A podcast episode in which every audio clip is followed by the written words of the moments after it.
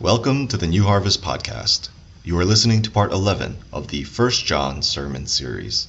Today's sermon is called You Have Overcome the World, and the scripture reading comes from the book of 1 John, chapter 5, verses 4 through 5 and 18 through 21. The Bible says, For everyone born of God overcomes the world. This is the victory that has overcome the world, even our faith. Who is it that overcomes the world? Only the one who believes that Jesus is the Son of God. We know that anyone born of God does not continue to sin. The one who was born of God keeps them safe, and the evil one cannot harm them. We know that we are children of God, and that the whole world is under the control of the evil one. We know also that the Son of God has come and has given us understanding, so that we may know him who is true. And we are in him who is true by being in his Son, Jesus Christ. He is the true God and eternal life. Dear children, keep yourselves from idols.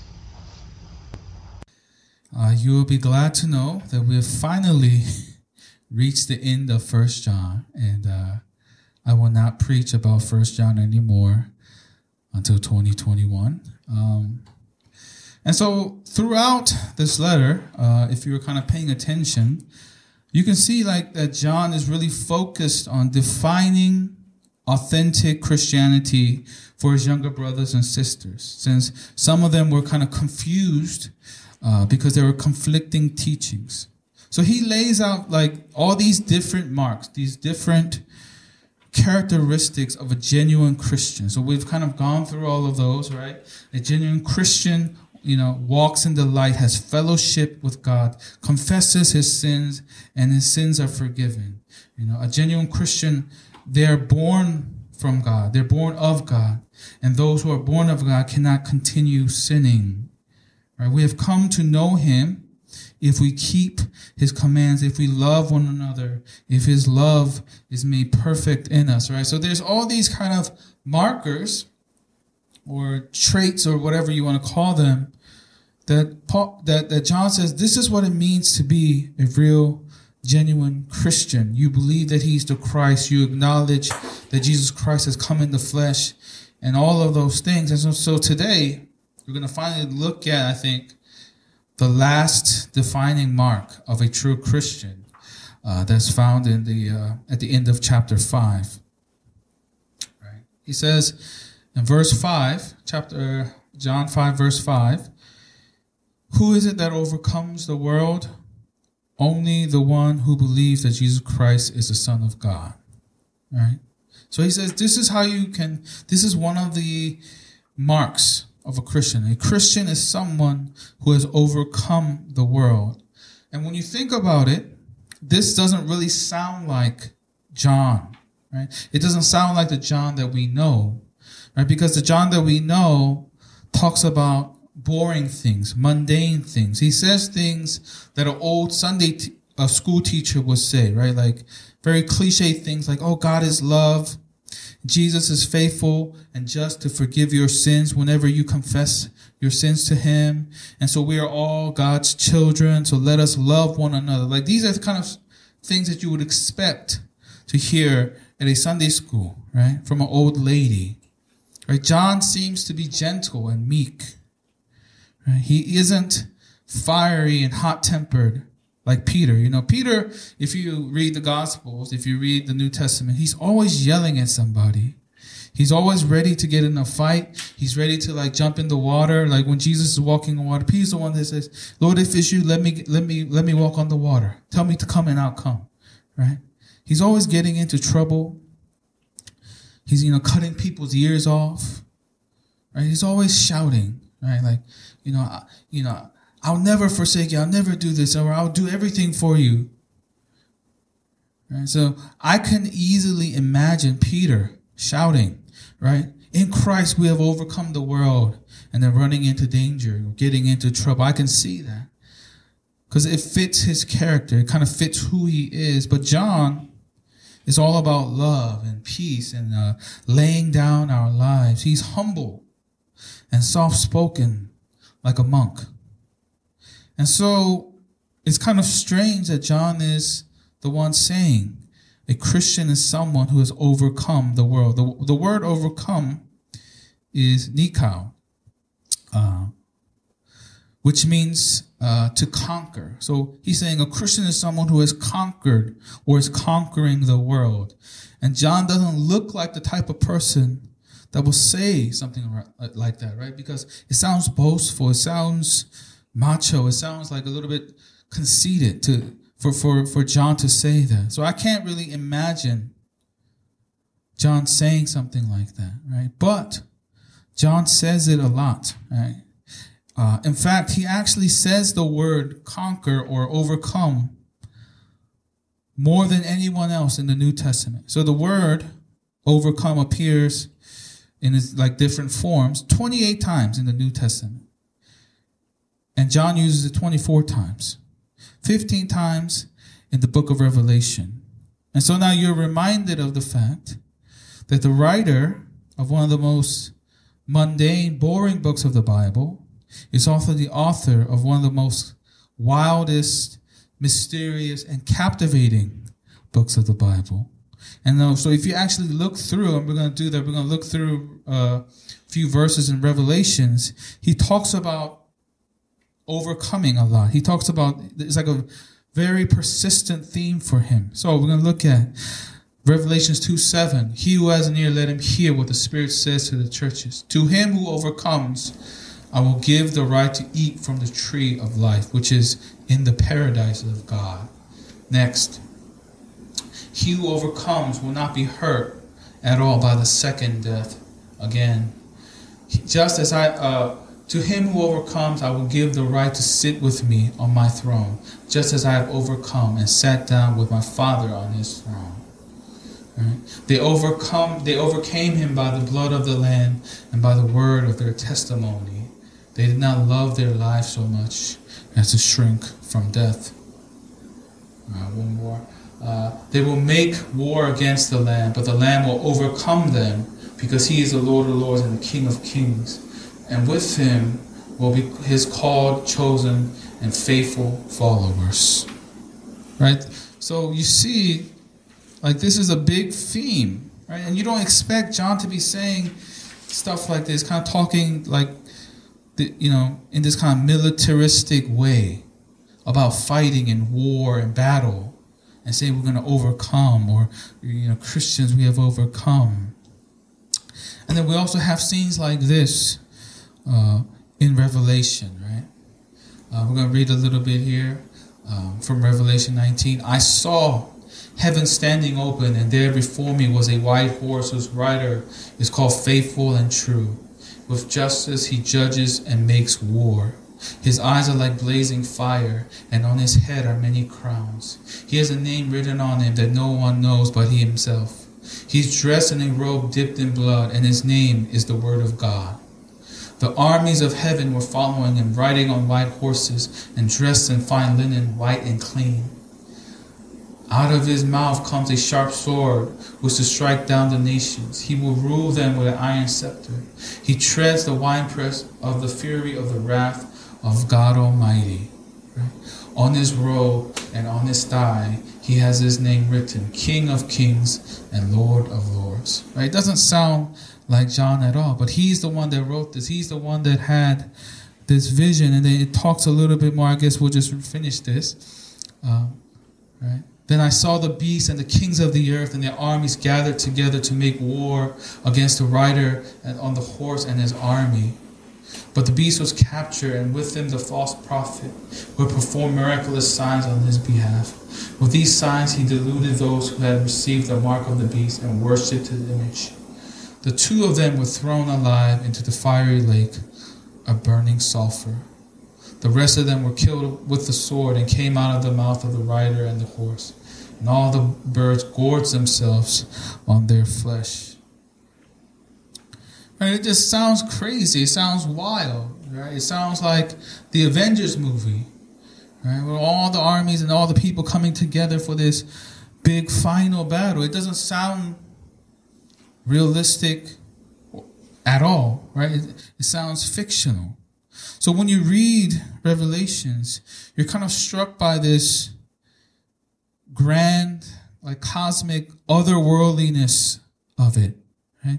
These visions of heaven, these visions of angels falling out of the sky, you know, angels fighting each other, you know, the, the, the seven seals for the seven churches, you know, the, the, the horn beast and the times of tribulation, the four horsemen, the final judgment, new heaven and new earth, all of these things, right, are very unlike John right?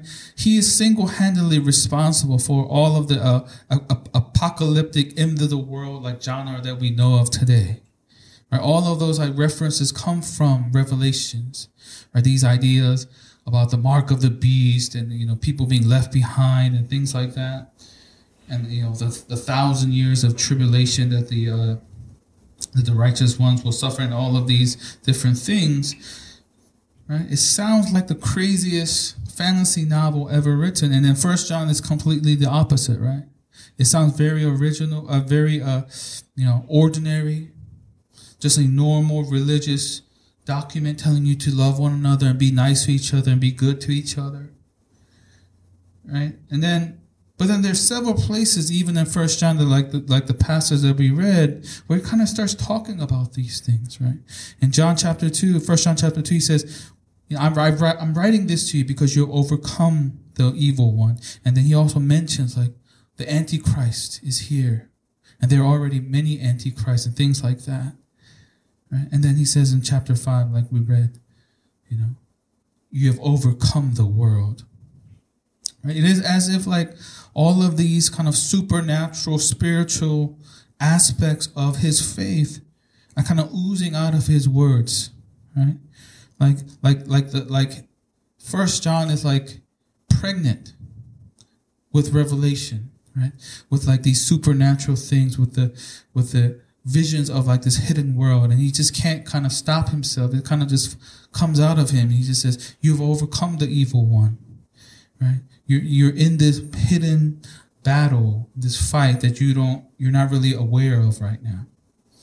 And I think this is how it should be, right? Like Christianity just shouldn't be a bunch of like dull, lifeless rules and commands. Like this is what you need to do. This is like the right way to live. This is how you can be a good person on earth. And it can't just be overly spiritualized hot air about like going to heaven and like spiritual things and angel dust and feathers or or whatever people talk about, right? in Christ, you see the dual nature, right, of, of Christianity, right? For in Christ, the divine rested with the dust, right? Man and, and, and God you know, you know, shared one space. They were united in this way.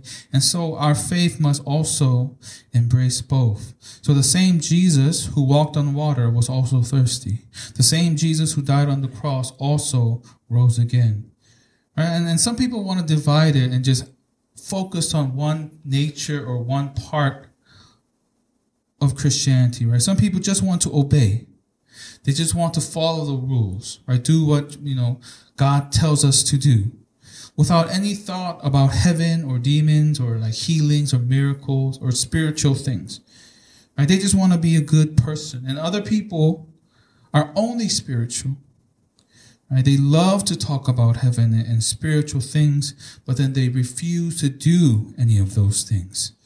Right? John's faith in heaven, his belief about heaven, did not decrease his desire to love others fervently on earth. It did not take away his motivation to live a holy life, which is strange because that's what seems to happen for a lot of Christians. As soon as they become Christian, they don't really have this motivation to live a holy life. They don't have this desire to love other people.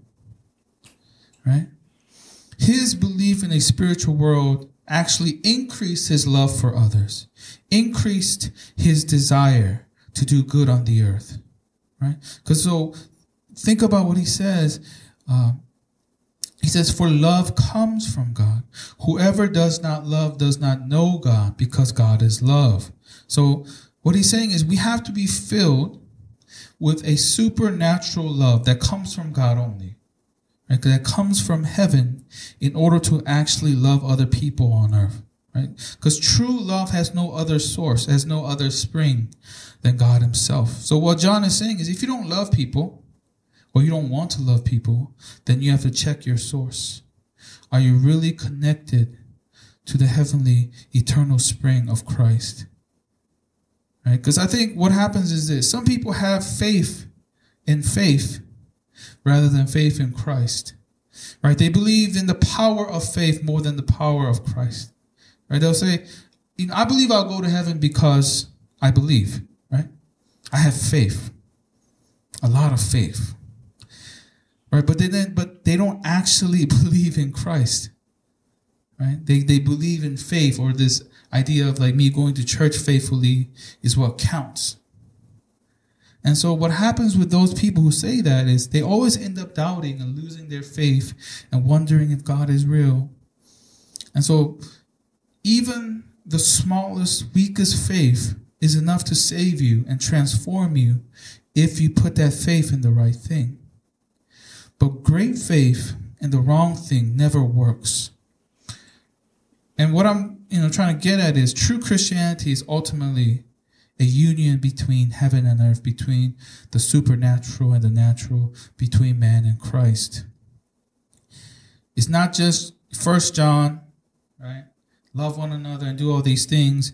It's not just revelation, these wild and crazy and just amazing visions of heaven and in this battle. is both. It's both of those things happening together, working in unison.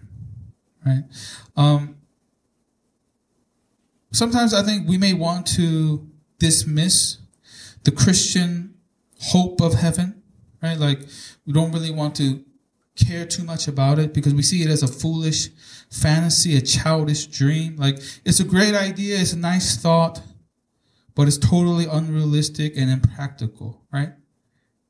It's unreal in the sense that heaven is silent on the real world problems that I face every day. It's untrue in the fact that it doesn't accurately reflect the world that we see. Right? Because the real world is dirty and messed up and broken and unpredictable. It's full of problems and pain and division and tragedy and injustice and evil.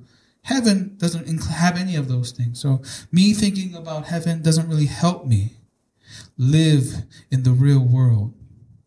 Right? Who has who has the time to daydream about such silly, unuseful things when I have real problems that I have to deal with, real things that I have to contend with?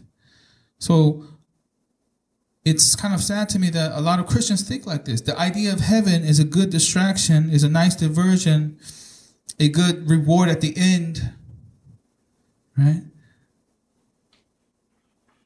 But it really doesn't help me, right? It's a it's almost they think they agree with Nietzsche, right? Who says that it's an opiate, that religion is an opiate for the masses. You know, it helps hurting people get up, get get through life. But I want you to think about this, okay?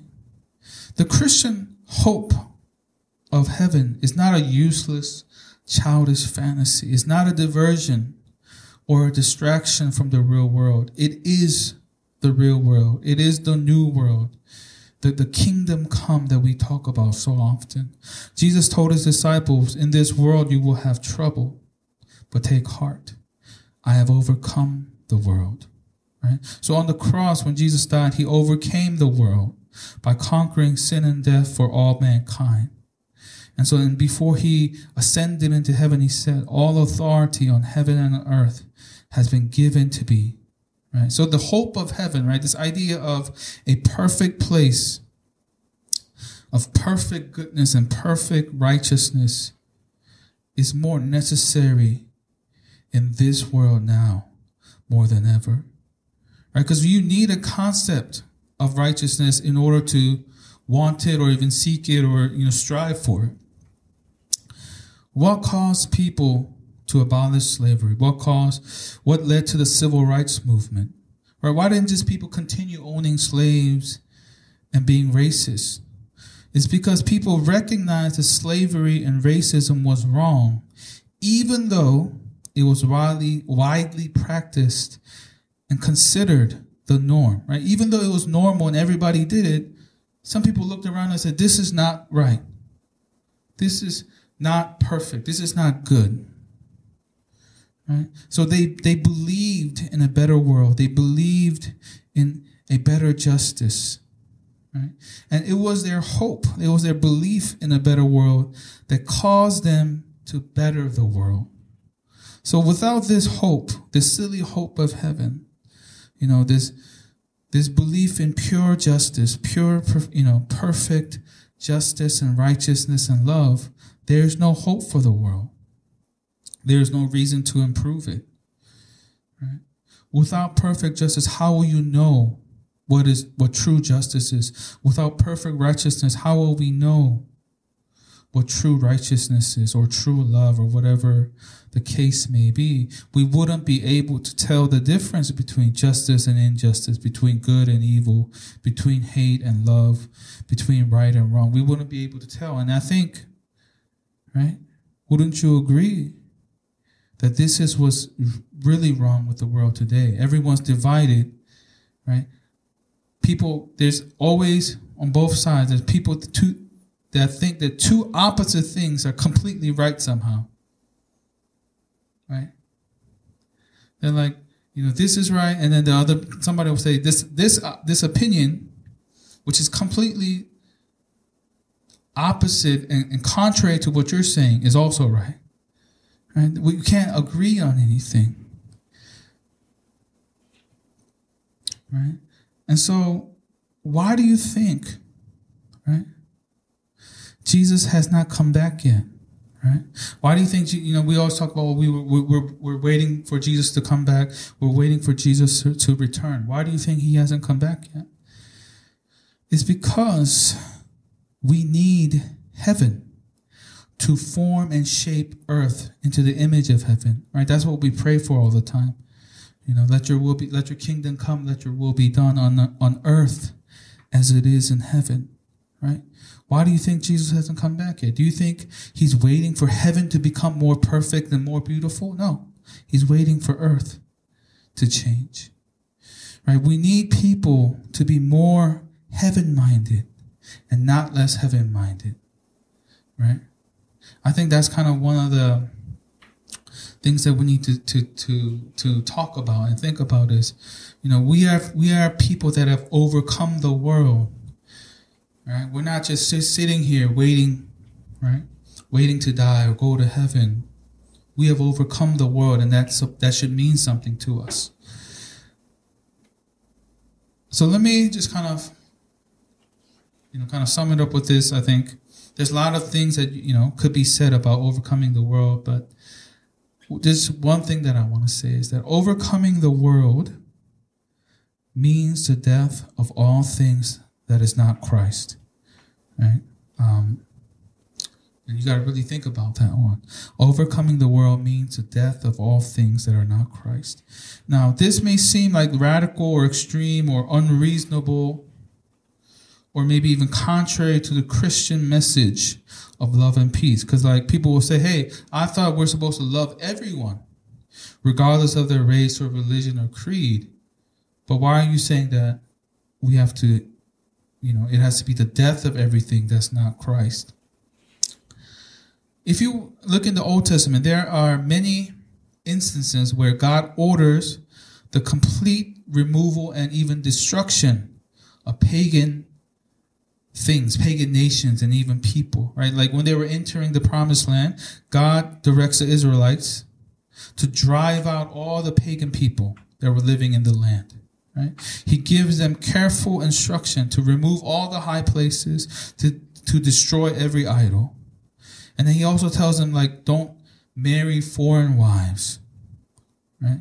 And seems a little bit extreme, right? Like, why drive them out? Why not peacefully coexist with them? Isn't that what Christians are supposed to do? Peacefully coexist with our neighbors and love them and care about them? Why is God demanding that they drive them out? Right? Or why not keep them as slaves as a cheap source of labor? Isn't that more economical? To use those people to build up our nation, to build up our economy, to, you know. It is because I think that pagan nations, the, the, the, the people that God was driving out, they were already doing evil, de- detestable things before God. And God knew that the Israelites would follow them, worship their gods, and practice the same things that, that they were practicing if God left them in that land. Right? And so that's the principle. In First John, in First Samuel 15, uh, it's the famous story of Saul and the Amalekites. God tells Saul to attack the Amalekites. He says, Go now, attack the Amalekites and totally destroy all that belongs to them. Do not spare them. Do not put them. Uh, do not spare them. Put them. Put death. Uh, put to death men and women, children and infants, cattle and sheep, camels and donkeys, everything. Slaughter everything. Wipe it out. That's the command that God gives Saul. But look at Paul, uh, Saul's um, reaction, his decision. But but Saul and the army spared Agag and the best of the sheep and cattle, the fat calves and the lambs, everything that was good. They were unwilling to destroy completely, but everything that was despised and weak, they totally destroyed. Right? So that's what Paul, he spares the king. He spares the best of the cattle. He spared and saved everything that was good because he was like, it doesn't make sense to lose of the all of these good things. So let all of these useful, profitable things go to waste. And and I think that's what happens to us. Just like Saul, we love the things of the world because we see the good in them. We see the potential in them. Uh, you know, the value of these things, the value of our work, the value of our family and children, the value of, you know, life and movies and art and, you know, all of these things. And a lot of times we want to keep those things. We want to save those things. We're like, God, that's good. These things are good. Think about how Solomon, you know, the wisest man in the world, the most, you know, he was so dedicated to God in the beginning. But then later on, he was led astray by all of his beautiful foreign wives. You know, he became he became he began to worship idols, even though he was that smart, even though he was that educated, he knew God and everything so well. He was led astray by his beautiful foreign wives. And how many men, how many people are led astray by beautiful dreams and beautiful desires and good things? Right? Beautiful dreams about what they're going to do with their life, about their future, about their career. And so this is what John says in First John. He understands it. And he says, "Do not love the world or anything in the world. If anyone loves the world, the, the love of the Father is not in him." For everything in the world, the cravings of sinful men, the lust of his eyes, and the boasting of what he has and does, comes not from the Father, but from the world.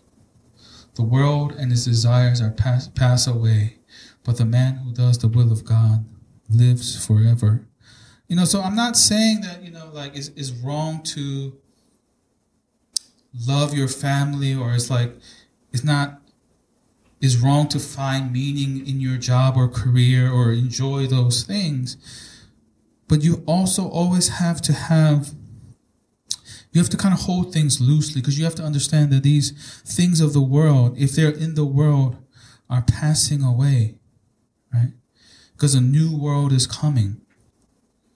And you cannot hold on to these things. So the only way we have we the only way we can overcome the world is in Christ through Christ. And I wonder I was thinking about how many people you think will be in hell because they love the world, because they love their careers and their parents and their children or even their church or religion too much. Right? They love Christianity so much that they forgot to love Christ. Because they just love being in the church, doing all these things. And Jesus will say, Not everyone who says, Lord, Lord, will enter the kingdom of heaven. And so I think that's a very dangerous like trap there.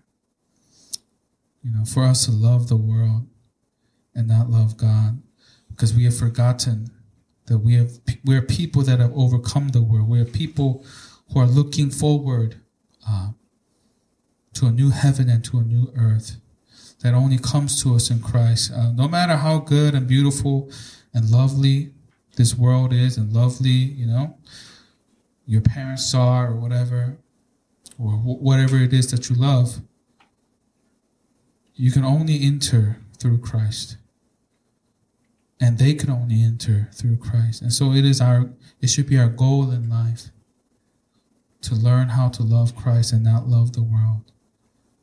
And love our family, love our children enough to to, to give them Christ, to, to teach them Christ, to you know that's that's the most loving thing that a parent or a son or you know anyone can do is to give them and show them Christ. And so that's our mission, that's our goal in life. Um, so let's pray. Um, dear Lord, uh, as we come before you, Father, you know our hearts and you know how we can tend to love the world and the things of the world. We get so caught up in those things, Father. So I pray, Lord, that you would help us uh, to lay down those things, to not be captivated by the world, but to know that there's no goodness, there's no righteousness apart from Christ. So may we learn to forsake all things, abandon all things, for the sake of winning Christ and gaining Christ in our hearts, in the hearts of our children, in the hearts of our family, in the hearts of our friends, in the hearts of this world, so that it will be done on earth as it is in heaven. In Jesus' name I pray. Amen.